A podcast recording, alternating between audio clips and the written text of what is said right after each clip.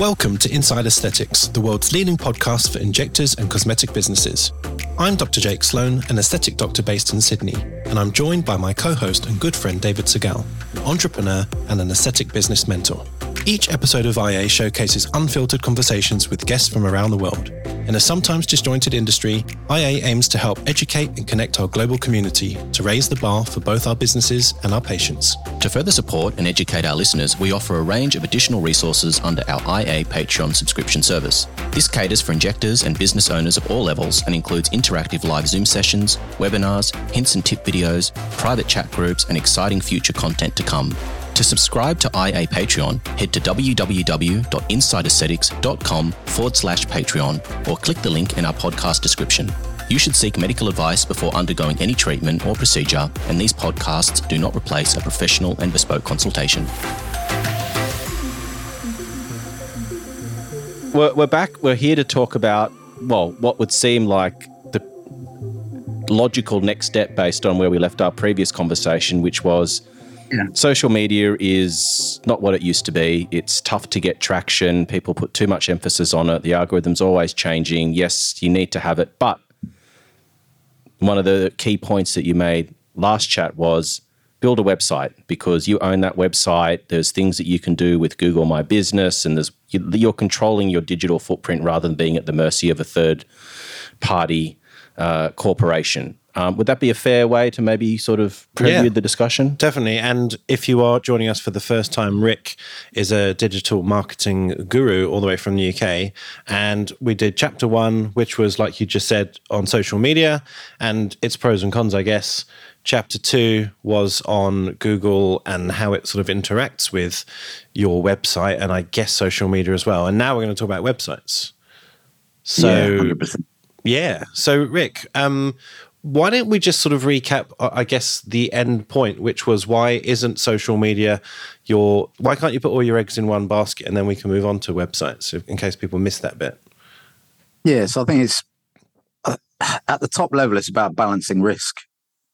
So it's becoming harder to get traction on social media because of the declines in reach, and it's very difficult to get engagement and inquiries if you're just starting out now with just social media for those reasons, highly saturated.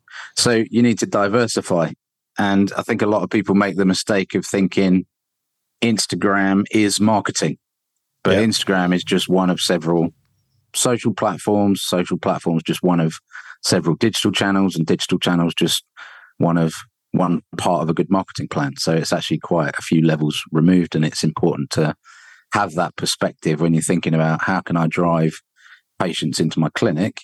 So the kind of antidote or the rebalance to that was, last time we chatted, Google local optimization brings you people that are already looking for what you do near to where you are, which is a much easier tap to turn on than Instagram.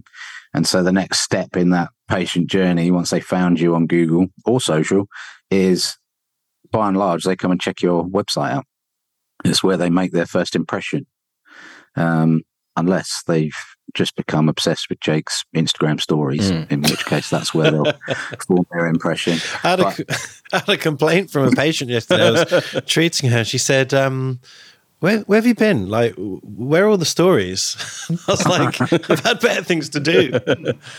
I did enjoy the crypto trader one, I have to admit. I really did. Yeah, okay. Well, and you used the lyrics to one of my favourite songs. Oh, okay. I really enjoyed it. Well, which one was that? Was that My Milkshake Brings All the Boys to the Yard? No, which song was it? No, it was Hello.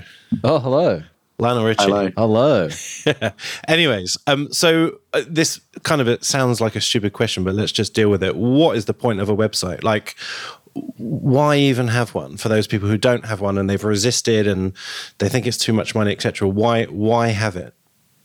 Is one Instagram post and one Instagram story is not enough to get your impression over, your positioning, your brand, what you're all about, to educate the patient about how your clinic works, to gradually onboard them and nurture them through a kind of introductory process. It's not enough to have only social media try and do that for you. And as we said, if you're also going to build other marketing channels, you need somewhere to catch and convert those people. And it's something, like Dave said, that you own. You're in control of it. You can manage it, you can set out your stall, and if you do a really good job of it, it will give as good an impression and as good of an account of you and your team as it would if I just walked in off the street. Right. So would it be fair to maybe say that social media is kind of like the bait to draw people in to hopefully land on your website where you can actually properly convert them and educate them on who you are? They can look at your team, as you said, they can get a feel for the quality of what you do, where you do your treatments. We're talking about this industry. So would that be fair? Like the social media is there as almost like a bait to sort of draw people to where you want to filter them? If we're getting into fishing analogies, yes. I'm going to say that social media is the ground bait that you catapult out in the right. general area, and Google's the silver spinner that pulls them in, and your website is the net. Yep. So that's where you catch them and land them. There you go. I like that analogy. Wow. I think Rick likes fishing. Right? Yeah, you started talking about nets and silver lines. Silver spinners. Yeah, what the hell's you've done that? This before. I mean... Hey, I used to be a member of Seaford Angling Club. Wow. So yeah, I'm all about the fishing. There you go. Martial arts, fishing. What can this man not do? Well, I'm waiting Websites. I'm waiting for a Confucius quote. Is that coming soon? Yeah, it's coming. I'm a Stoic as well, so it won't be long. Now, before we get into, I guess, how you build a website and maybe engaging with someone like your company, how does someone go about like designing? You know, I've gone through this process 100 times. Yeah, that's true. And we Inside Aesthetics are redesigning our website, and we can talk about the migration from one platform to another as well. Because Rick felt very strongly that we should be on WordPress, so we plowed ahead and we're doing it, Rick. So hopefully you're proud of us. But But what are the sort of key elements of a website? I mean, you know, it seems like just pages and some navigation, but like, how do you sort of sit down and engage with a client and say, right, we've got a blank piece of paper, go. Like, what's the process? So I think there's a few things before that. Just before we get to that, and that list is long, by the way, so that's going to take a while. But before that, before you engage with someone, I think it's important to give people some of the questions they should be asking or things to think about before they engage with a professional, or even to decide whether they should, like should they just bang it out on Wix.com on a Friday night with a glass of Chardonnay. Damn, that's my tactic. Damn. Now, and there's pros and cons to doing that. I actually think if you don't have the budget to do it properly with a professional, you're better off not getting a cheap one and just doing one yourself quickly for now. Right. I actually believe it, because at least then you will quickly realize the benefits of having a professional site, and you will learn what you do and don't want from that website. Yeah. So that's the first thing.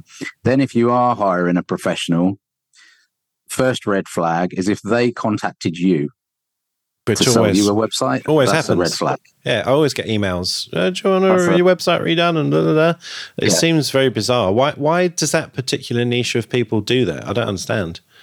It's called desperation. Right? Can you imagine you just started randomly doing? What, your Botox done? Well, it's literally like me walking down the road saying, do you want your face done? Exactly. Yeah. It's very odd. I mean, I get it. I get them in my inbox all the time. Like, I was looking at your website and you need help. I'm okay. Damn, I thought I was good, but clearly not. Fair enough. I'm listening. Let's have a call. So if they contacted you, that's a red flag in my book. And it happens all the time, especially as aesthetics, as a market has got bigger and bigger, there are people kind of prey on the sector. Same goes for all of these bits of digital, whether it's SEO, Facebook ads. You'll get people in your inbox every week saying, I'll guarantee you this, guarantee you that. Just number one, if they contacted you, that's a problem. Ignore it. Yeah. Because they're nowhere near busy enough for a start, and they're not the ones you want. So it needs to be someone that you can find out about their reputation, maybe get a personal referral, someone who understands the industry. Those are the things you should be looking for. Then when you do engage someone, then you get into, to address your question finally, what should you be asking, what's involved? Really where it starts is, where are you positioning yourself in the market? So it's more of a brand, marketing question to begin with before you get into the technicals. Yeah. You know, are you going all out for the high-end ladies that lunch, driving the Range Rovers and having champagne every lunchtime? Or is it more mid-market? Where's your position? Because that informs the general look and feel, the language, the kind of content you would or wouldn't include, whether or not you would include pricing or not. Mm. And that's a really nuanced discussion, because sometimes you might include pricing because it's more of a volume business, or sometimes you might include pricing just to get rid of time wasters because it's quite high pricing. Mm. Or sometimes you wouldn't have it at all because if you have to ask, you can't afford it. So it's all of those questions to begin with is not so much about the website design or structure per se, but more the positioning and the content. Then you get into what's it going to look and feel like. And that's really, really important because you've got about half a second to get people's attention with this website. And that's how long it takes them to form their first impression. That's been shown in study after study. Less than half a second, they either stay or leave. On a website? So, on a website. Right. It's not far off the same if they look at one of your social posts, by the way. Yeah. Not yours personally, but anyone's. So you get very little time to make a good first impression. And unfortunately, time after time, a lot of clinic homepages look the same as each other. And a lot of that's to do with stock imagery. Yeah. So the number one thing you can do when you first start out is create your own photography and your own video. Get someone in professional to do a patient and team photo shoot so that then that website represents the people that you work with, the patients you have already, and it looks totally different to everybody else's. Mm. That's the number one thing you can do in terms of design. And if you can work with an agency that can recommend a photographer or videographer, great. Otherwise, find one. But when you start out, that's the number one way to differentiate. Mm. Then you should be asking questions of your provider, like which platform are we going to build it on? And the best, in my experience, is WordPress because it's just highly indexed by Google. It runs quicker. It's more flexible. It's easier to work with. You can create custom sites in a faster, superior way to most of the other platforms. Things like Wix and Squarespace are great if you're just going to knock a site out quickly for yourself because it's drag and drop. But they're super bloated, so they don't run quick. They're not easy to work with from a search optimization perspective, and you kind of get what you're given in terms of layout and design, etc. So I'd say go with WordPress.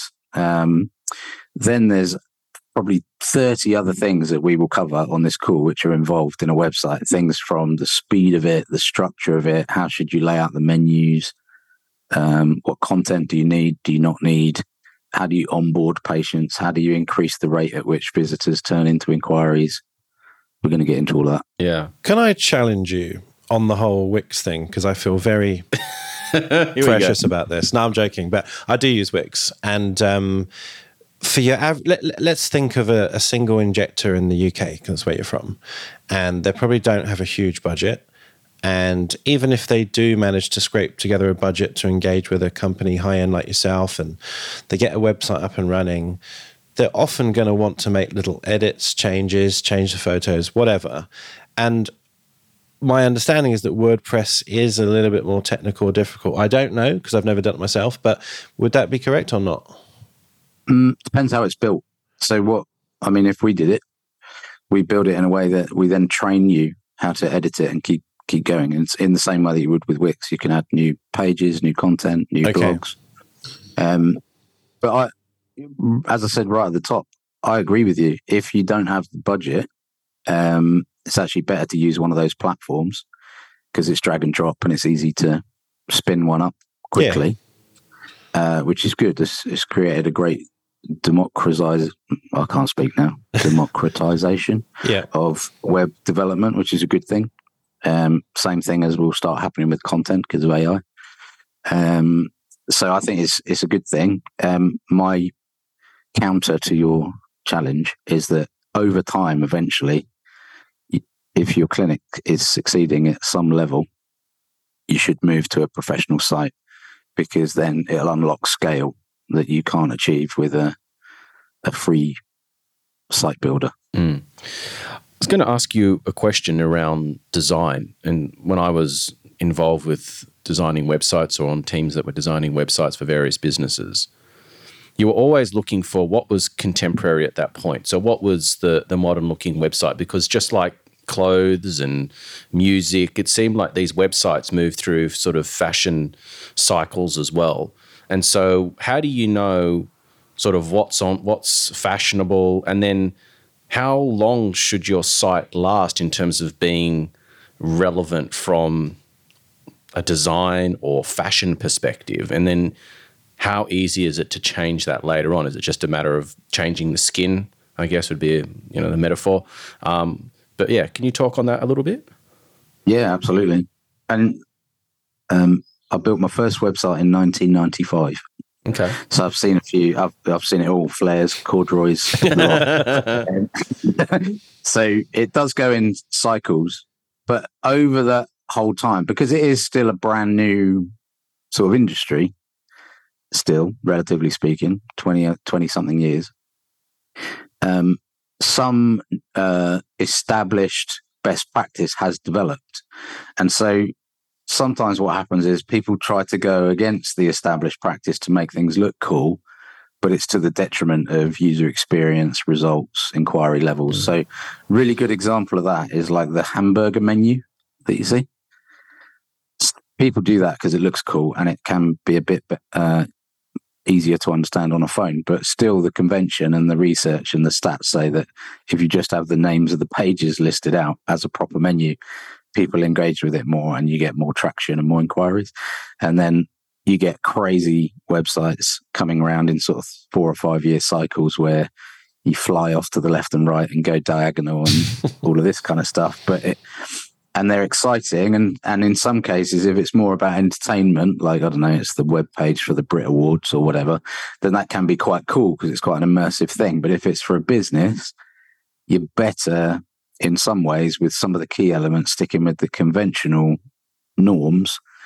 What do web designers usually do to try and keep up with things? They try and make it look like the current iPhone operating system, basically. Yeah, right. So we've gone from beveled buttons to flat graphics and then back again to shadows behind things. And then we've got parallax scrolling, which is where as you scroll down the page, things come in or move out. All of that was led by Apple, because Apple were the first ones to create web pages where as you scrolled down the page, the MacBook blew out into all of its component parts and all of this kind of stuff. So there's all of these trends in terms of interfaces and things, but there's also norms which you should stick to. So it's a bit of a balance. I think a website should last you at least five years in terms of before it even begins to look anything close to dated. Yeah. Well, that's more. I can think of a couple that we've done that were 10 years ago and they still look good. Yeah. So it was about 10 years ago we started making sure that everything was fully responsive, so it changes shape for phones and tablets and things like that. But it is relatively straightforward to update the skin, as you called it, which in a WordPress site, it's creating a new theme. Mm. So it's the same underlying content, the same structure, but you're updating imagery. That'd be the fastest way to do it.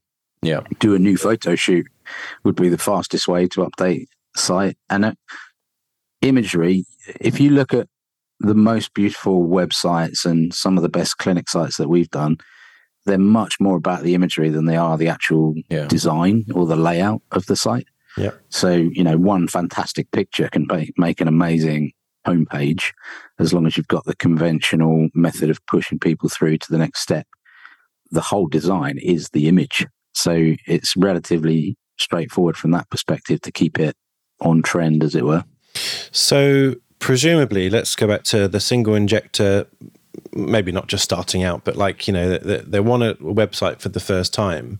They actually have to think about what is my brand? What is my color scheme? What is my font? And what is my logo? And all that kind of stuff probably has to be thought about before you get to the point of creating the website. Otherwise, you're just choosing random colors and you're almost branding yourself as you go. And pretty then much. I mean, it's like deciding to just walking into a room in your house and deciding to decorate it. Yeah, exactly. You wouldn't do that. Picking up whatever's nearby. Yeah, you need to do a bit of thinking beforehand. And there's a lot of ways that website projects can go wrong, whether you're doing it on your own or you've hired someone, if you haven't done some of this thinking beforehand. Yeah. Like branding is one of them, because and we would always have a conversation about this because we've just been round the loop so many times, but other younger web designers or web agencies fall into the trap of they start designing the website without even having any brand elements or visual identity, and then the clinician or the business owner that they're creating a website for suddenly realizes, well, I don't like this logo that you've added, and I hate these colors, and then they're in a branding loop for 7 weeks and they're not getting anywhere with the website. Yeah. So you do need to have that thought process or do some work on that beforehand. The other thing is content. That's usually where things get stuck, especially if you're having to write the content yourself, if you're doing that website on your own, or if the provider you're working with has asked you to give them all of the content and they'll build the website. That's always where it gets stuck.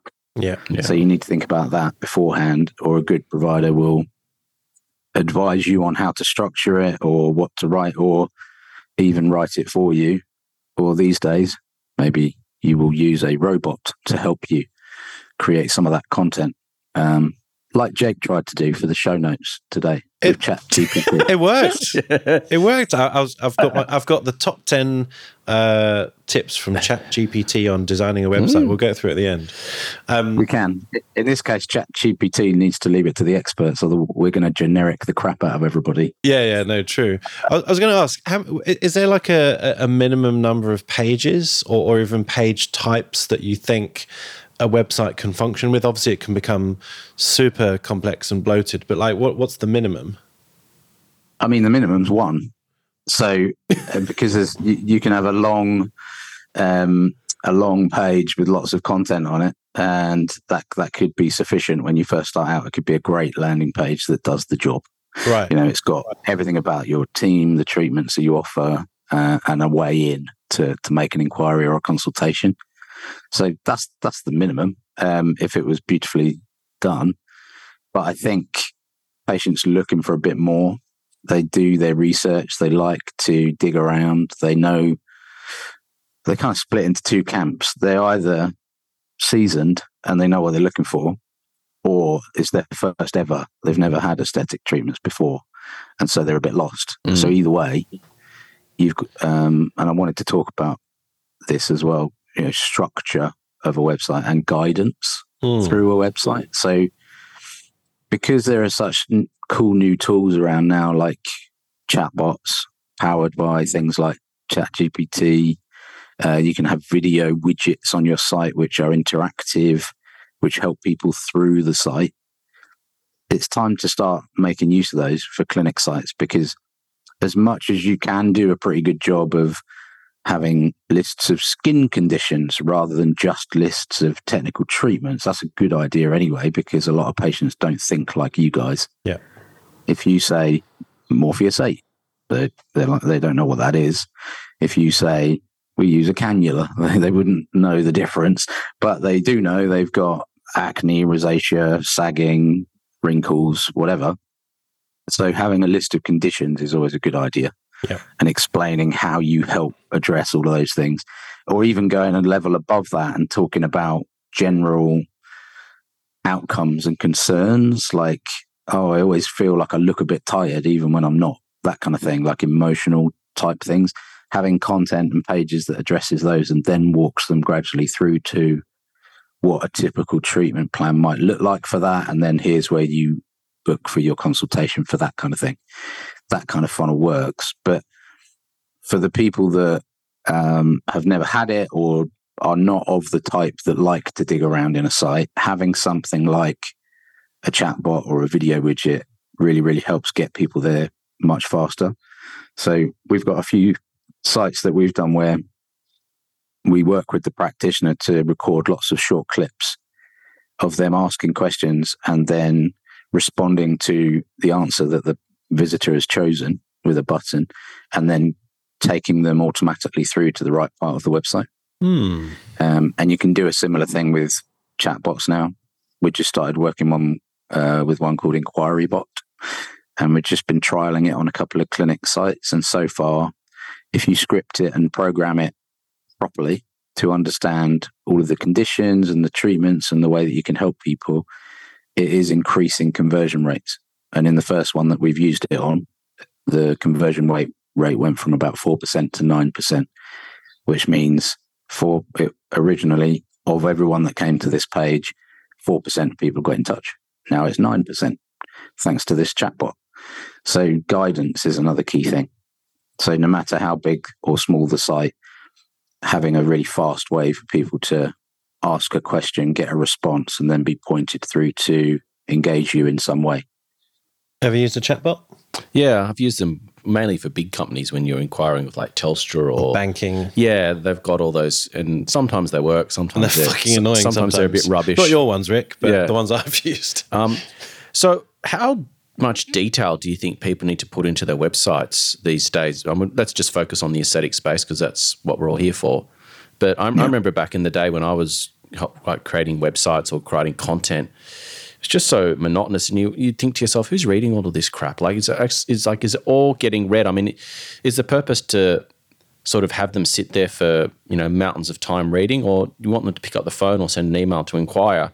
And then I guess to extend that question further, do people trust websites these days? Do they find a place they want to go to? Do they research what it is they're looking to find out about, a treatment they're looking to perhaps undergo, and then they'll go to unbiased websites like chat forums and try and get more sort of impartial information? And then once they've made a decision, that's what they're after. Do they then go to a website and it's a quick transaction?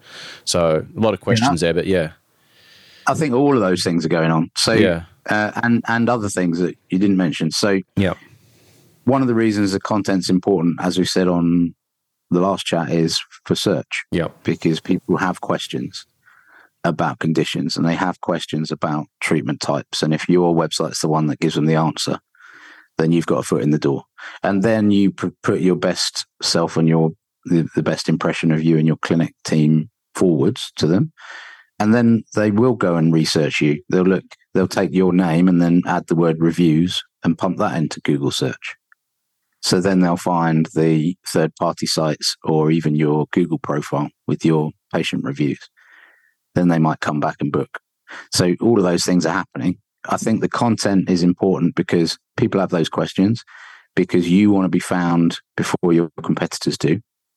So it's important to have a site that is designed to attract people, educate them, and then convert them.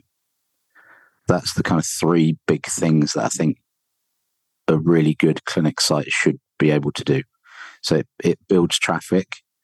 And to answer one of your questions, which was, who's reading this crap? They do. Like when we look at the analytics for all of our clinic sites, the most read section of the site is the blog, if there is one. Wow, really? Should be, really.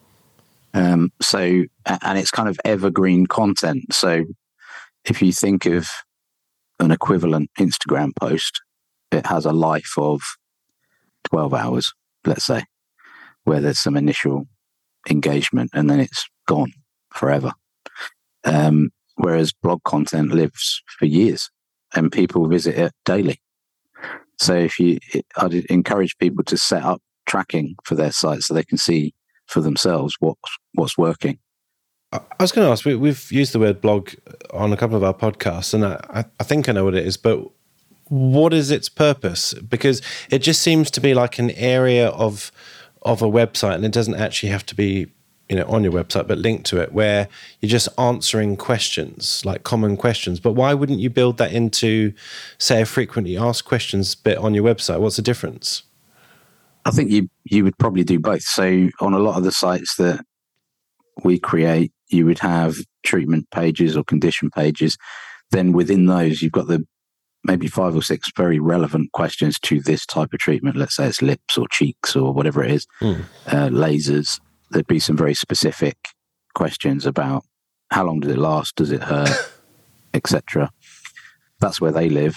The blog is your more research-based articles, 1,000 to 1,500 words about specific questions. And it can also have content on there that's dynamic. So we're having an open event, or we went to this show, or we put on this webinar, or we've introduced this new type of treatment, and here's how that went down.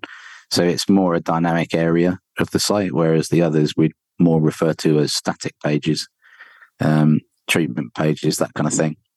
There's an in-between type of content, which we'll cover, I'm sure, before we finish, which I call lead magnets, which is one of the ways you can use, one of the tactics you can use to increase conversion rates through the site. Interesting. Do you blog? No, I don't. Do you read blogs? No, I don't. No, nor do I, actually. I don't, I guess it depends whose blog you're reading, but it does always seem quite generic and filled with keywords, and you almost read some websites and you think, okay, this is for Google, this isn't for me. Is that a tactic that some websites are using? They're loading it with, keywords.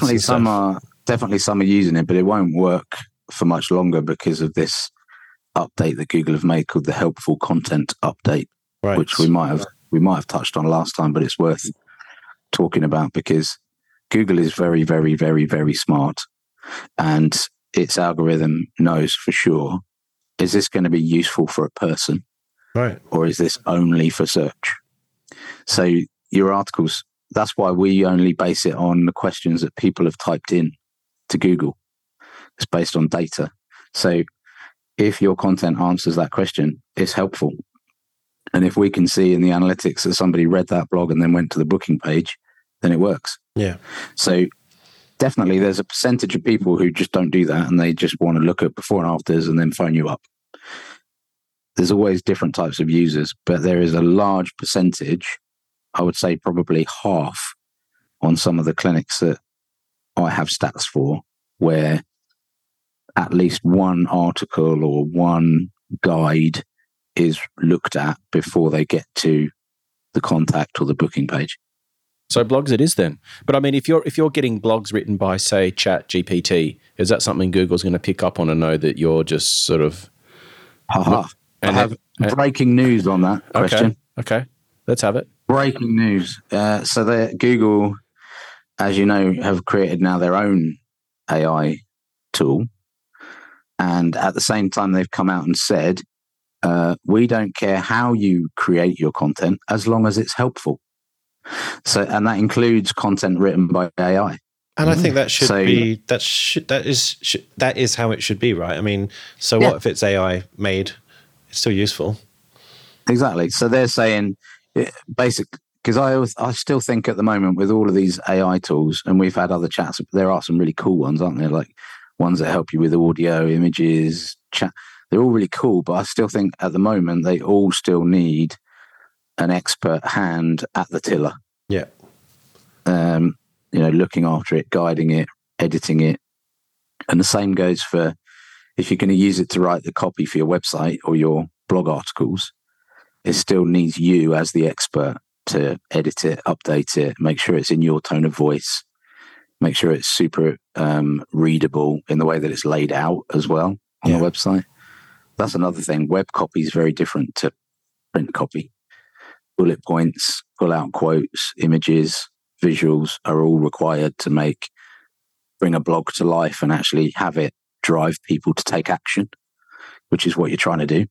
You want it to catch them in because you've got the answer to their question. Then you want to inspire them and then tell them what to do next. Yeah. And people on websites are relatively compliant. If your website, you come into your website and it says, we're so glad you're here. This is what we're all about. This is the answer to your question. And the next 2 things you need to do are this and this. And then we'll see you in clinic next Tuesday. And people follow the process if you lay it out simply and show them what to do. And if all of that works beautifully slick on a phone and super fast. Just before we get onto speed and phones and all that good stuff, go back to design and images and I guess content. You know, when I've been doing my own website, I've sort of given it a little bit of an update recently. You can either keep it, minimal's the wrong word because you're going to say, no, you need keywords and some basic things there to actually make it a good website. But at the same time, if you bloat it, it becomes too much. And the other thing for aesthetics particularly, it's a very visual, you know, specialty. We want to see befores and afters, or what is a nasolabial line and whatever. And then you can risk just finding all these random stock images, like you said, and you type in, you know, Shutterstock nasolabial line, and you find the same photo every time, and you recognize that photo on everyone's website. And yet, you know, most people probably don't have the time or the budget to get their own bespoke images of every single condition. So what's your sort of happy medium? Where do you... I mean, how do you do it? Yeah. I mean, yeah, you look further, spend more time. If you cannot get your own images created, bearing in mind, I think you could still do a better job with a tripod and an iPhone than using stock images. But if for some reason you have to use some sort of stock, then look further, look in unusual places. Like there's a platform called Unsplash, which they're actually free and they're quite different as well. Yeah. So, because the last thing you want is for the picture on your homepage to be the same one that's on your three competitors' homepages. Well, to big up Wix, Unsplash, and there's another one are linked into the sort of the file search. So you can look on Wix. There you go. There you go. One all, awesome. It's one all now. Do you think that Jake has shares in Wix, Rick? I'm starting to wonder now. They're Israeli, no, they're Jewish. No, I'm joking. It's just cheap. That's what it is. I'll be completely honest why I've done it. I did it years ago because, you know, I was one man band in the UK. And from then on, it's just kind of been, it's in the too hard basket to change. And I even sort of flirted with changing it, you know, the COVID, because I thought I've got all this time. And it's still in the too hard basket. But maybe you're going to convince me by the end of this podcast. I don't want people to get me wrong. Like, I've seen some really good Wix websites, really good ones. And you can get some traction with search. But if you have the choice and you're starting now, I wouldn't start there personally. Yeah, fair enough. Because it kind of limits your growth in the future. But in terms of imagery, yeah, I'm a massive advocate for patient photo shoot. So I was in Belfast on Monday and we were talking about this. I did a presentation with my mate Adam from Canada. We had lots of Q&As about websites. The Q&A bit at the end took over an hour. Ooh. And then we had a queue of like 20 people at the end, and all of the questions were about Google, social, websites. And in terms of imagery, that was the biggest takeaway for most of them, was to just try and get away from stock, do a much better job with the imagery of representing or allowing people coming to visit to identify themselves in the imagery. Yeah. Because every clinic website you look at, by and large, there's a 25-year-old blonde on the homepage. Yeah. And, you know, that's very rarely representative of the whole spectrum of people that walk into your clinic. We saw an amazing one from the US, and they didn't actually use photography. It was all illustration, custom illustration, and they're huge on EDI, ethnicity, diversity, inclusion. And they had every type of human you've ever seen all across the website in these fantastic illustrations. And it's probably one of the nicest looking clinic sites I've ever seen. Mm. And all of their content uses these kind of illustrations. Right. So if people haven't been lucky enough to have a bespoke website built by Look, Touch and Feel by Rick and his team, and they have an existing website and they feel it needs an update, it's not performing like it should, maybe it looks great but it's not getting inquiries, for whatever reason, it needs to be looked at. So how does that work if they've already got an existing website that needs improving? Yeah, it's quite a common inquiry, actually, when I speak to people is, you know, I've got a website, but it's not really working for me, or I don't get many inquiries through it. And So sometimes we'll maybe do some coaching, or we'll actually have a look at it in a few ways. And so the first few things we'd look at is, number one, the search optimization.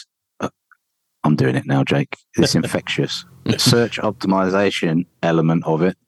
So is it indexed at all by Google? Has it got content that's coming up for key search terms, etc.? So we'd look at the traffic levels first and see if there's anything we can do there. Because often it's not a huge amount of work to, if no SEO work has been done on a site or it hasn't been done properly, to do it properly and to start seeing results can be quite a quick fix. So it'd be updating things like the metadata, making sure it's running quick enough. There's slightly technical jobs, but those can be done. Then once you can see that it's ranking for search terms and we've got all the Google local things, see previous episode, sorted, and we're driving people through, and we can see there's enough people, but they're still not making inquiries, then you know it's a problem with the website itself in terms of what it looks like, or the impression it's giving, or the content, or the process to get through it to make a booking. We had one a few weeks ago, which is a good anecdote for exactly this question, really. So they had a website, and the first inquiry was about SEO. So we were looking at, initially, as I just described, making sure they're getting enough traffic, making sure they're ranking well for certain terms. And we did some work on that, and it was running well. Traffic was climbing, and we could see a lot of traffic was coming through, but it didn't translate into inquiries. And so we know then there must be a problem with the website. Yeah. So when we looked at what was involved in the site on just booking a consultation, it was so clunky. It was super clunky. So they had a system. I won't name it. It would be mean. But what it did was it showed you 20 different treatment types. You had to find the consultation one in the list. Right. Then you had to go through and give a whole load of details, inside leg measurement, you name it. It was like 18 steps to book a consultation. And so there was far too much friction in the process. So what we suggested is that system gets moved to a separate area of the site for existing patients who already know what they're booking in for. They're coming back for a top-up of something. They know their way through that. They've already got a login. They've already done the setting up an account. Keep that for existing patients. But the whole rest of the website, which is designed to convert new people into a consultation, we just have a very, very simple, we used something called Calendly, which is dead basic and simple, but it's brilliant at booking appointments. Right. It's super slick. So we just kept that on the whole site for booking a consultation. The day after we did it, they got 5 new consultations booked in after we removed that friction. So that was the problem. Sometimes you find the fatberg in the pipe and you remove it, and things unlock, and you have removed the friction. I love the language that Rick uses. It's just so, the analogies are just so mean. Yeah, I hate it when I get a fatberg. You did say something. You said something interesting there, because obviously Calendly is not a website. I guess it's a widget of a booking system on your website. So. Yeah. That's kind of almost another episode in itself, and I don't know if that's your thing or Richard Crawford Small's thing, but like booking systems themselves are is a whole nother world, and there's hundreds of them. But I think we'll do one on automation and CRM systems, and it falls into that camp, really. Okay. Because and again, if you're just starting out and you're not sure what full clinic software system you want to use yet, just get something like Calendly on your website, because it makes it so easy for people to just find a time that suits them, and in a couple of clicks they're in. But again, even if you've got an existing system, but it's too involved for new patients to get in, we actually, to figure this out, we put some software on the website where we could watch videos of everyone's visit to the website, like not their face, that would be weird, but where their mouse was going or where their finger was going on the phone, and we could see every time they were getting about 5 or 6 steps into the process on the booking system just to try and get a consultation, and they were giving up. Wow. So we were watching it happen. We could see where the friction was. So we just removed it and made something super simple for just consultations. Can you set that up on my website? I'd be fascinated to see that, see what people are doing. Yeah, absolutely. Wow. Yeah, we use something called Crazy Egg. Crazy Egg. Just between you and I, Rick, Jake likes to watch. Just I'm just... it gives that vibe. Yeah. To be fair, it gives that vibe. I'm just not going to respond. I'm just going to go to the next question. What is it? Sunday Nights and Negroni podcast? They just get out of control. Right, moving on. Your life would be so boring without me, Jake. You know, I drive you crazy, but you would be so bored. So bored. You should have seen our WhatsApps today. They were funny. They went from UFOs. It's 9 o'clock Sunday morning where I am, and I could do with a Negroni as well. Yeah. I feel left out. Yeah. Now, converting, you know, I guess what you just said was part of this, but getting people from A to B, and I guess removing the clunkiness. Like, you also use the word lead magnet. Is that related to this process? Tell us about how a website should sort of flow, I guess, and what do you mean by clunkiness? Clunkiness is, and again, these little video tracking things are just amazing for this because it takes the guesswork out of it. You actually see where people get stuck. But I've watched a lot of them. I know it makes me sound dull, but I've had to for work. And you see, and also what's really funny is the software, it flags up recordings and it has a little icon for something called a rage click. Oh, so somebody did a rage click on this part of your website because it was that hard to use, or they got so frustrated. So it's about removing friction. So it should be, it's one of my favorites, the rage click. How do you do that? The amount of times people press on it, is that like... Yeah, they're like, for God's sake, come on. Or it might be a rage tap if it was on the phone. But essentially, it's about guiding people through. So because not everyone lands on the homepage of your website. So you might have it figured out that David. I'm laughing because that's me every day with the rage. I didn't know how to classification and name. But now you know you're a rage clicker. I am. But if you're not, everyone lands on your homepage. So even if you've got it all figured out and your homepage says, start here, go here, and book in here, and it might lay out the process, which it should. Not everyone lands on the homepage. They might come in via an article, or they might come in via a treatment page. So the menu itself should really be a step-by-step. So it should explain, tell us the concern that you have, identify the types of treatments that might be relevant, and get booked in for a consultation. That's really what it should do, quick as it can, really. Yeah. And you've got these other ways of guiding people through, like the chatbot or the video assistant. And then the lead magnet is how we use that is most websites, there's only really 2 options. I can either book or I can leave. And that's typically what happens. That's why you get a relatively low percentage convert to an inquiry, because you're asking them to book in. There's a middle option where you can just capture some of their info, but you're not asking for their commitment for a booking. Yeah. And how we do that is, let's just say on the dermal filler area of the website, you know that they've been looking at it for a while. Partway down the page, you would have a small panel that says, before you go, download the ultimate guide to dermal fillers. Find out what areas you can treat, what to ask a practitioner, what happens in a consultation. We've built the ultimate guide. You can download it, just pop your email in. And when they do that, it automatically goes onto a mailing list on your system, and they automatically receive a nice looking PDF guide to everything dermal filler, along with some calls to action that they come back and book a consultation. You can also program some automated follow-ups to nurture them and educate them a bit further. But you haven't lost them. They were going to leave. They weren't ready to book. They were going to leave, but instead they wanted some info. They left their email.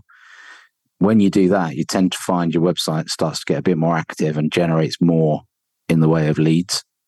Mm. And you three types of leads. They either just phone you, or they book, or they join the mailing list. Mm. So the website, to become stickier and to generate more activity and work harder for you, which is what we're talking about, conversion rate. These are some of the ways you do it. You give them a simple process to follow, help them identify themselves in terms of their problem, make it super easy for them to book in. But if they're not ready to do that, offer them a middle ground, which is we will provide you information, we will educate you, just give us your email address. How successful, or I guess oppositely annoying, are those pop-up boxes where it says something like, hey, let's be friends, and they just want your email, your name, really, and your phone number? They're really annoying. I don't like pop-ups anymore because so much traffic happens on a phone. The pop-ups is the whole screen. Yeah. The only time we've really used them recently was during COVID, when it was like, hey, we're shut, buy some skincare cream from the website shop. Yeah. But apart from that, these kind of things that I'm talking about, these lead magnets, they don't have to pop up. They can be part of the page design. Yeah. Because when you're on a phone, I mean, I don't know what it's like where you guys are, but our local news websites, they have to get so many revenue streams going that you have to close about 19 pop-ups before you can read a local news story on the website, especially on a phone. It's just a horrible experience. No, we don't have that. There's all sorts of things. No. Mm. So landing pages, it's been a term that's been thrown around forever. My understanding is it's the page that people will be directly sent to on your website. It might be your homepage. It might be a page on your website that you've created for a promotion that's linked to a particular campaign that they found you through Google. Is that right? I mean, is that sort of too simplistic? Maybe you can correct me and explain it a bit more fully, and then maybe we can discuss what's the importance of them and do we still need them? And is it called a splash page, or are they different? So splash page is a bit different. That's more like could be like a holding page, or a pre-waitlist page would be like a splash page. Okay. Or something that comes up when something's loading is a splash page, technically. A landing page, which also sometimes gets called a squeeze page, is, like David said, one of the main use cases is you're running a pay-per-click ad campaign with Google or with Facebook, and this is where you would send people to from that advert, because one of the worst things you can do is just send them to your main homepage, because you've shown them an advert about one particular thing. Let's just say dermal filler. Then they're going to click on it, and then they land on your generic homepage, and they've got to find their way back to dermal filler information, and it's annoying. Not only that, but they might get distracted or just leave. So a landing page or a squeeze page is one isolated page, usually with the rest of the menu removed, which is only about that thing that you've advertised on your ad, and it's only designed to do one thing, which is capture their details whilst they're there, and put across some information, credibility, testimonials, etc., in the process to help push them over the line. The other way you would have a landing page in place is if you're working quite hard on search optimization and you start to rank quite highly in Google for certain search terms. Some of the pages on your site might become landing pages because they're getting more traffic than your homepage or the rest of your site. You might have lucked out and you might be getting all of the traffic locally for lip filler or something. And so that page technically is also a landing page. So you'd want to then really think about, how do I capitalize on the amount of people that are coming to this page by changing its layout or turning it into more of a squeeze page to capture their details whilst they're there? Right. So it just basically circumvents the need to navigate through your website to find the relevant information. It's almost like they're traveling through like a wormhole almost. Short circuit. To where they get to need to, yeah. Yeah, because if you're running 10 ads on Google about 10 different treatments, then you'd need 10 landing pages so that the ad about lip filler goes straight to a squeeze page about lip filler. The ad about cheek filler goes straight to a page only about cheek filler, and the case study on it is about cheek filler, and the review from a patient is about cheek filler. and the inquiry says book a consultation about cheek filler, it's massively relevant to what they just searched for and the ad they just saw. So it squeezes them through the pipe for that inquiry, and it doesn't let them wander off or get distracted. We've used the word SEO, search engine optimization, a number of times in our podcasts, and I know it's like a monster topic, but thinking about, say, a web page, let's just think of, I don't know, a cheek filler page. You just mentioned cheek filler. How does that page talk to Google? Like where do you put your key items, or is it particular headers that have more relevance, or is it labeling the pictures that is best? Like, how do you see that in a kind of a nutshell? Yeah. So if you hit a few of the elements in priority order from top to bottom, and it's almost literally from top to bottom of the page as well, you've got the meta title, which you set in the content system you're using. So whether it's Wix, WordPress, Squarespace, they all offer this ability to edit the metadata for the website or for the page. So if it's a cheek filler page and you are in a certain town then or city, the meta title should really be cheek filler, name of town or name of area. And then the second thing that Google looks at is the meta description, which is when you're looking in the search results in Google, that's the couple of lines of text underneath the blue heading. And really, that's a bit of marketing copy to persuade people to click on your search result and not another clinic's. So you should put things in there about how long you've been established and your reputation, etc. Then the next couple of things they look at, or Google look at, are the heading tags. So you have, usually in a content system, you'd have different styles for different levels of headings. Yeah. So you might have a main heading or a subheading or a sub-subheading. The top two are usually the H1 or the H2 tag in code terms. Right. And the H1 and the H2 tags across the website is what Google looks at to determine what are each of these pages about. And sometimes when we look at a site where it's not doing so well, when we look at what are the H1s and H2s, they're just generic words like treatment or contact or about, and they're not telling Google anything. Yeah. So you have to be a little bit clever about how you use these tags so that they're speaking to Google to help index that site for that term. And then it's about the copy on the web page, but I would emphasize that it needs to be useful and readable and entertaining and educational for people first, later and secondarily for Google. The keywords will come anyway. But then you mentioned another thing about images. You can add alt tags to each image. So Google will know what, if you tell it, if there's a picture of a before and after about cheek filler, and you say on the alt tag, cheek filler before and after in Sydney, whatever it is, Google understands what that page is about, and it will send more people to it that are looking for those treatments. So there's a number of elements to it in terms of the structure of it. And then you get into slightly more technical territory around it has to be a fast-loading page as well for Google to consider it. And it has to pass their mobile friendliness test as well. Right. So it needs to be usable on a phone. The elements need to be easy to navigate with on a phone screen and with a finger. All of these things add up to SEO. Right. See, I'm a bit of a purist, and whenever I see a website that the top page says Lip Filler Sydney, it just seems so weird for like a patient to kind of that. I know it's speaking to Google in the most optimized way, but the way the page is written is clearly more for Google than the patient. It just seems odd. So is there a way around that? Yeah, because we're talking about two slightly different things. So the meta title you wouldn't necessarily read. It's just like you might sometimes see it in the tab in the browser. Okay. But it wouldn't be the big title on screen in text. Fine. Okay. Yes. So there's like two slightly different things.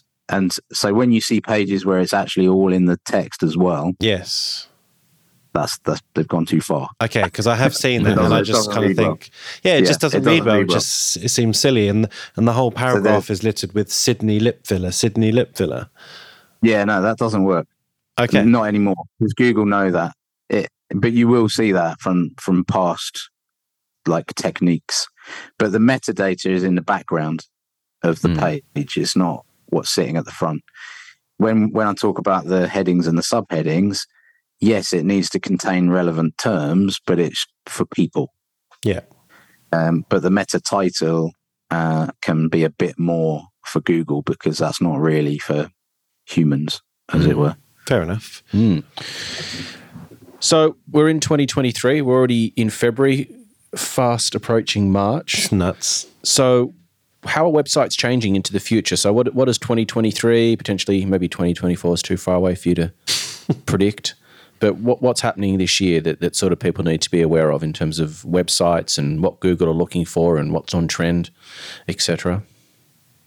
So, I mean, there's going to be massive changes in search anyway, which is, how by and large people get to your website. Chatbots are going to become part of the search engines, Google and Bing. You're going to, in future, have two options. You'll be able to talk to it like a chatbot and it will give you one answer, or you'll be able to use it like you do now and you get lots of links as results. That's going to be a massive change. And websites, I think, will go a similar way. So a website now might be made up of lots of pages that you can navigate through with menus, but I would say within the next couple of years, probably, they're going to be much more a two-way interface, which is, some websites get there to some level, but this AI is going to take it to the next level, which is you'll arrive at the site and it will literally greet you, start talking to you by name. The rest of the site will then be personalized for you and it will take you to where you want to go. That's where we'll get to pretty quickly, thanks to AI. In between now and then, it's the things that I've been talking about, like much smarter chatbots. Chatbots used to be crap. Now they're really good. Literally in the last 6 months, they're really good because of AI and the advances. So chatbots will guide people through websites more. So you have to think about, what are the questions and answers? How can I script my chatbot to filter out the people I don't want and bring me the people I do, and then get them to the right place and flip them to a consultation as best we can. Video as well as part of that will become more and more important. So using video to educate people, using video as a kind of guide through the website, and more integration, I would say. So integration in terms of e-commerce.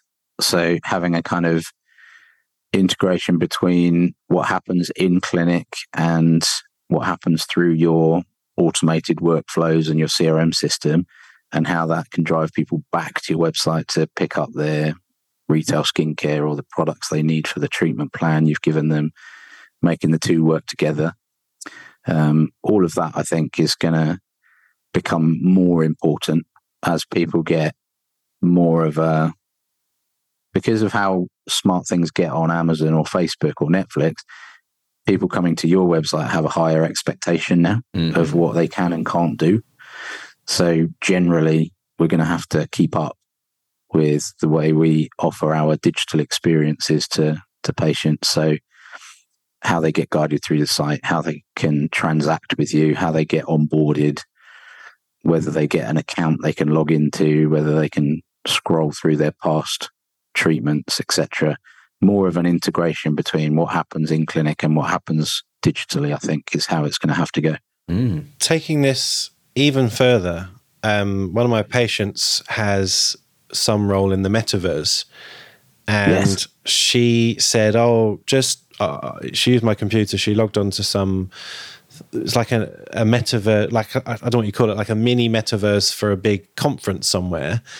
And you sort of walk around as this avatar and you can sort of touch stuff and you can interact with other avatars. And, she said, like, the way where this is going is, you might have a shop within the metaverse where you almost interacting as avatars, but you're talking, and they can buy stuff through you, or they can have a virtual console. And can a website live in the metaverse? I don't quite understand how the two are different or similar. So, I mean, they're different. You access them in a different way. So, I mean, the literal metaverse is becoming a generic term, but it's obviously owned originally by Facebook. So to get into the Facebook metaverse, you stick on an Oculus headset, and you decide where to go. So big retail brands are already building big stores in the metaverse, and you can walk about and you can add things to your basket and you can buy them. So, which is nuts. And people will do that. Like my son, he's 14. The things that mean most to him in the world are digital. They don't exist. So, like the skins and the cachets of assets and weapons he has in his video game are worth a lot of money. Yeah. And his account that he's built up over several years for the Fortnite game, we've had estimates that it could be worth £8,000, £9,000, £10,000 for people to purchase, because it has skins and things in there that were super rare and parts of collaborations that no longer exist from years ago. And so this kind of move to digital assets and NFTs, non-fungible tokens, is not going anywhere. And I think the next generation get it, and they hold value in that kind of thing. How that applies to aesthetics, there's a few ways, really. I'm actually talking with brands about virtual worlds and things for conferences, for training, etc., for you guys, those conversations started during COVID, but they haven't gone away. They were still looking at those kind of things. And then for clinics, some are already using it. There's a few in the US that have like a flagship location in a meta type universe where you can walk around it as an avatar, ask practitioners questions, have a consultation, observe devices being used, things like that. And there's e-commerce integrated in there. So whilst you're there, you can purchase skincare products, etc. So that is starting to happen. I've got a mate, he's a Kiwi, Stephen. He has a bit of software that does this kind of thing called VUnite. And we've been talking a lot about how do we take this and apply it to brands and clinics, because I think it's going to become, for some clinics, it's going to become a thing. David's making the same face that my mum made when I first tried to teach her about email. She's so going, the letters go down the wire and come up on another computer. How does that work? Pretty much. It took her years, but now she's great. I think I just had an aneurysm. Yeah. I know what you mean, though. Because digital's my thing, and I always want to be learning and staying relevant and stuff like that. But even I sometimes go, really? Jeez. But I look at my kids who are teenagers, and I can see what matters to them, how they work. Like my son, he doesn't use Google to find things. He uses TikTok as a search engine. So things will change. Things are coming in new waves in terms of how they'll find you, how they'll interact with you, how you will set out your stall, maybe in a metaverse one day. I think I was happy before I asked that question about 2020. So maybe to end this talk, Rick, you can rate ChatGPT's top 10 tips for building your own website. Oh, so, yes. Come on. So let's have Ding Ding, Rick versus ChatGPT round one. We've actually touched on most of this, I think, but define your goals. That was number one. What do you want to achieve with your website? And do you want to build a store or blog, for example? So I think you kind of said that. That was your first step. Yeah, pretty much. I think there's probably step 0 before that was your branding and positioning. Like, you know, how do you want to appear? Who are you targeting, and who do you not want to attract? Yes. Equally important. Then it says choose a platform. You know, what are your goals, and what I guess facilities do you need? So Wix, WordPress, that kind of chat, I guess. Plans. I'd say before that, you should decide, are you going to do it yourself or have someone do it for you? Yeah. Before you start worrying about platforms and technical things. Because that's like saying to a patient, first choose which type of dermal filler you want and then find a practitioner. Indeed. See, it's not perfect, but it was pretty good. Plan the website structure. I'll go through this a bit quicker now. Choose a design that matches your brand. So that was exactly what you said. Oh, there you go. Make it fast. A fast-loading website is important for the user experience and search engine optimization. So, do you know what they did? They took a download of my brain to build ChatGPT for WordPress. I think they did. And then it just says, use high-quality images, make it easy to read, and make it secure. We didn't talk about security. Yeah. So how does that work? What happens if Putin wants to, you know, hack my website, for example, probably going to get in for mocking him on Instagram? If he wants to get in there, he'll get in there. Exactly. However, so the most basic form of security for your website is something called an SSL certificate. Right. Which when you buy your domain name, your website address, you can ask to have an SSL certificate, and it just puts the little padlock next to the address in the browser bar. Right. That makes it secure. It means that when forms are submitted through that site, the data is encrypted when it travels through the atmosphere to you as the business. So that's the first thing you need. And you have to have that anyway. You've got to have that these days. If you don't, you don't get any traffic sent to you. Google puts a big warning next to your website address saying it might be dodgy. Right. So you have to get that. And it's cheap as well. It's like $30 per year kind of thing. So you have to get that. Then if you've got forms and booking systems on your site, then you need to speak to the providers for that to make sure it's secure, compliant, GDPR in Europe anyway. Well, not that I'm in Europe anyway, but GDPR compliant. You know, that you're asking for consent for things and that you explain to people how you look after their data and where it gets processed, and let them have a link to delete themselves if they want to. That's generally the rules around privacy and data. Other things for security is to kind of stop.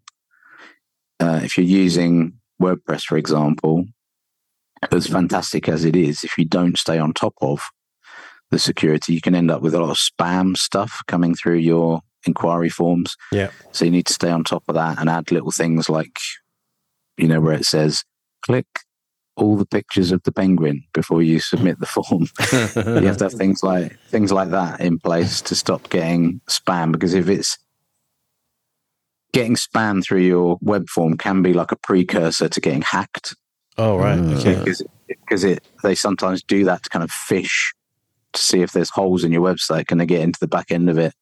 And I'll tell you what is a common mistake is thinking nobody wants to hack my small backwater clinic website, but they do, because they do it en masse automatically to drive traffic to other things. So in the years gone by, we've had a couple of websites that people have brought to us in a panic, where one day it was their clinic website and the next morning it was an adult entertainment website. That's okay. Fair enough. it got hacked and flipped, and they were in freefall panic because they got people and patients going to this site and getting an absolute eyeful, and things that they've never even heard of or let alone witnessed. So that can happen if you don't stay on top of the security for your site. So that is important. We should have covered that. Yes. And I guess last question, you know, people will be screaming at this. What does it cost? I mean, basic, you know, you can build a website for a pharma company that could cost tens of thousands, and then you could do the most basic one-page one. So what are we roughly talking to either do it yourself or engage with, you know, digital marketing like yourself? Well, if you do it yourself, the cost is your time and sanity. So whatever you value your time at, because I do challenge doctors on that a lot, because you know you can make a lot of money if you're injecting all day, but if you decide instead to sit there tearing your hair out trying to build a web page, you have given up a day's worth, or a couple of days, or in some cases, some weeks. People I've spoken to, several weeks worth of frustration trying to do it. You know, your time is valuable. This is the reason why I don't clean, I don't do any ironing, I don't do gardening, and I don't do DIY. I outsource it because my time is more valuable. Yeah. So there's no such thing as free, but you can do it yourself and the cost is your time. If you hire someone, man, like the variance is pretty similar to as it is in aesthetics, right? You can get one area for 50 quid, or you can go and get full face for £15,000 in a swanky clinic in Dubai or something. It's pretty much the same in web design, and pretty much the same parameters apply in terms of quality and things. I like to say to people, you can have like three things to choose from, but you can only ever have two of them at the same time. You know, fast, good, cheap. You can only have two. Right. So with us, could be anything from 3 or 4K up to 10 to 15, depending on how crazy you go with like member areas, you know, training on their e-commerce, whatever it might be. And that's pounds. So, yeah, pounds, English pounds. Yeah. Okay. English pounds. So yeah, if it's a website for a sort of typical clinic, it might start 3 or 4K, but typically they land somewhere between that and 10 for a good custom built site that has everything you need, booking, etc. Sometimes what we end up doing is rolling that into like ongoing support. Yeah. So it's almost like you start a partnership arrangement, and part of that is building the website.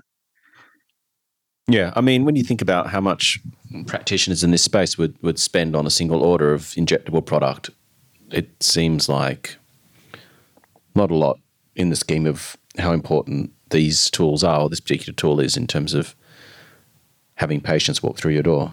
Yeah. So, I tend to find some people think of these things as a cost instead of an investment, and that's where they get stuck in their head with it. Yeah, correct. You know, on a busy day, I don't know what the injectors earn in the UK, but, you know, a busy injector here could earn that in a day and pay for their website. Yeah. So it's a no-brainer. But like you said, people kind of go, oh, 10 grand, no, I'll do it myself on Wix. That's kind of where I did it 10 years ago. It's funny, we've got that attitude towards patients. Oh, don't be a cheapskate, you get what you paid for. But as soon as... people don't want to invest in education, website, branding, nothing. And yet when a patient won't pay them, they're ripping them to pieces on Instagram. So there we go. I saw a brilliant post yesterday from an injector. It did make me laugh. It said, stop telling aesthetic practitioners that you can't afford their prices. If you don't have the money, just stay ugly. To the point. That was amazing. I feel a little bit the same way about digital things. Yeah, if you can't find it, stay ugly. Stay shit. Stay unfound. Oh, gosh. Yeah, exactly. So we've got so many more topics to cover, but I mean, I feel like I thought I knew a little bit about websites. Clearly, I was wrong. I know a little bit more now. Yeah, I mean, having done I have done my own website, and there's a lot involved, and you know, I'm constantly tinkering and you know, trying to do it. And I think my advice would be to people listening: if you don't have a website, or you've got a crap website, just put the money in and speak to someone sensible. You can tinker with it after. Once it's all built and you know, 95% there, you can mess around with it after. But try and do it the other way around. It's frustrating. Yeah. So I did it the wrong way. Couple of quick final things on that. Number one, when you are building a site, either for yourself or with an agency, what tends to happen is that you do all of it and you look at it and you check it on a big screen. But you need to be building it really on a phone and testing it on a phone all the time, because that's going to be 80-90% of the traffic. Yeah.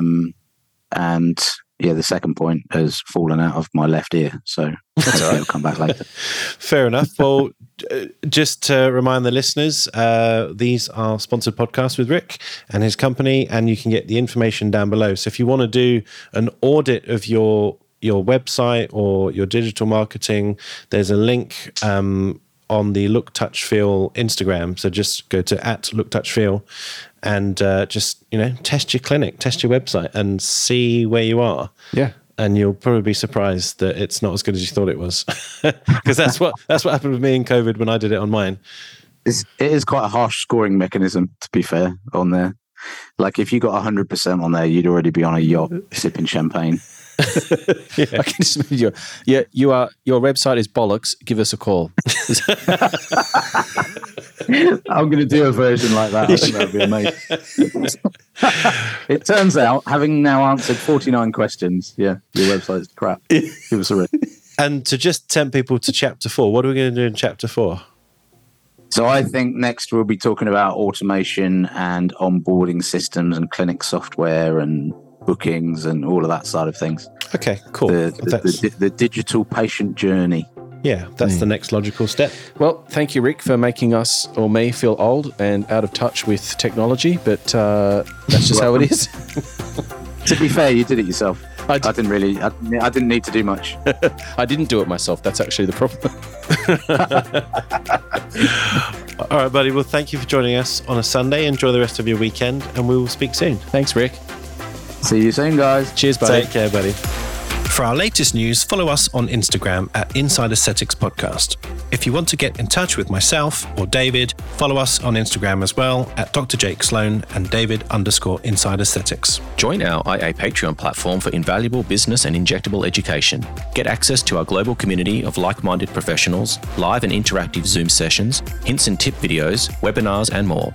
Head over to www.insideaesthetics.com/Patreon for more information.